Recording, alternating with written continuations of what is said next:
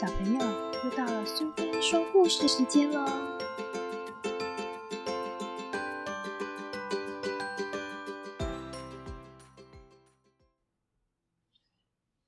今天我们要讲的故事是《红番茄先生》，作者是尔塞·薛弗勒，绘者是朱塔提姆，译者是沈宗佑，由华一书局所出版。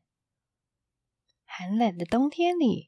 有个身穿旧大衣的陌生人走在小镇的街道上，他围着厚厚的羊毛围巾，头上戴了一顶圆帽，而他的鼻子早已经被冻得红彤彤的。路人看到他时都说：“哦，瞧瞧他的鼻子，简直就像番茄一样呢。”陌生人来到了公园，孩子们一见到他就大声笑着。人的鼻子真是好好笑哦，好像红番茄啊！陌生人一听，连忙用围巾盖住鼻子，但孩子们竟然又叫着：“他把脸遮起来了，他一定是强盗！”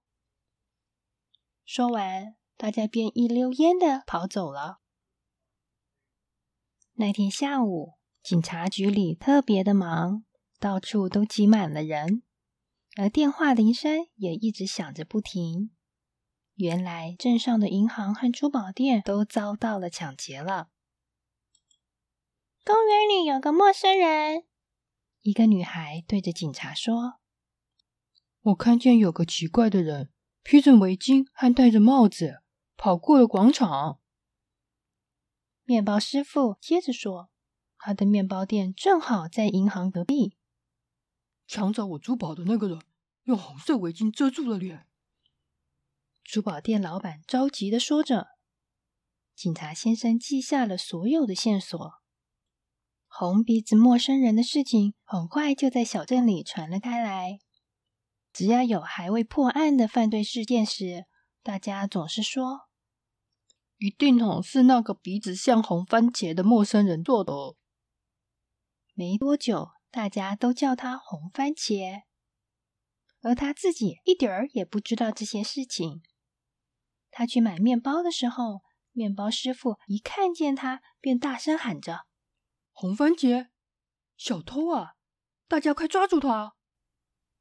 可怜的红番茄吓得远远逃离了小镇。红番茄不想再回到小镇了。他走着走着，发现了一栋门没有关的空房子。红番茄走了进去，坐在一张破床垫上，并用大衣紧紧的裹住自己。没一会儿，他就睡着了。他醒来时觉得很冷，便到屋外捡了一些木头生火取暖。他怕别人发现，所以不敢让火堆燃烧太久。红番茄肚子饿了，他发现一户人家的地下室窗子是打开着。便爬了进去。他找到一条旧毛毯和一瓶果酱，这些东西摆在地下室，似乎是没人要了。可是拿走它们，红番茄的心里感到非常的不安。毕竟东西原本并不是属于他的。现在我真的变成一个小偷了，他想着。红番茄就这样躲躲藏藏的度过了整个冬天。有一天，初春的暖阳照进了窗户内。红番茄坐在屋前石梯上，昏沉沉的睡着了。他并没有察觉到有两个人正朝着房子走来，其中一个是警察，而另一个则是市长。警察首先开口说：“到了，就是在这里。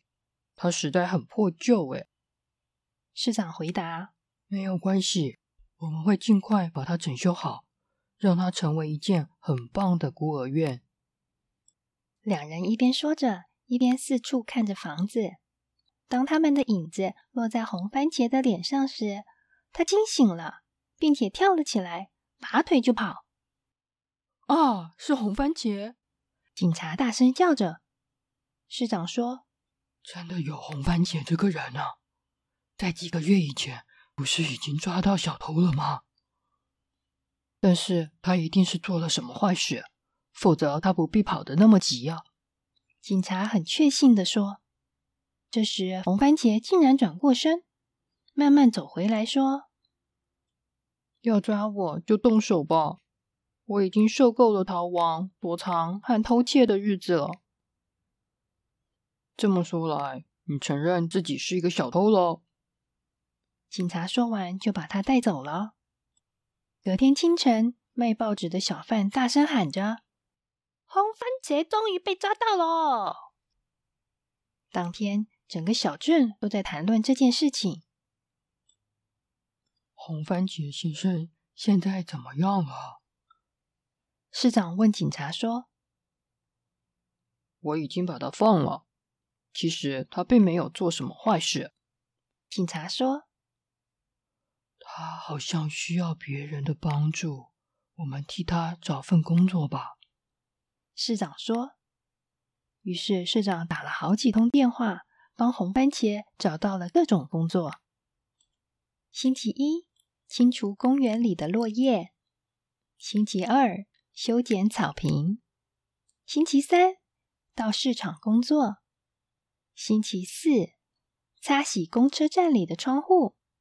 星期五打扫街道，于是星期六和星期天，他得孤零零的一个人在家。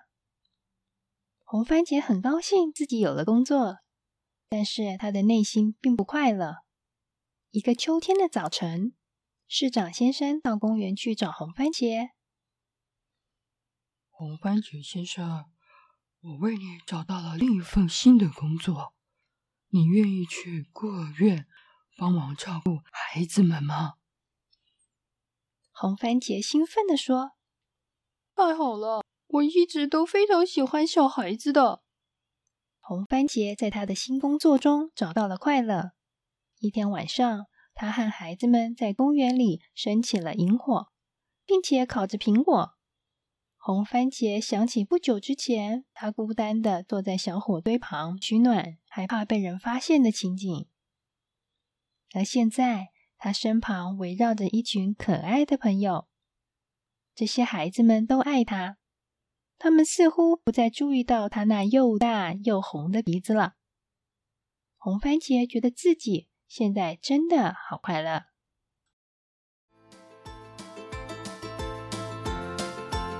喜欢今天的故事吗？如果你喜欢苏菲说故事时间，别忘了追踪并分享频道哦！谢谢聆听，下次再见。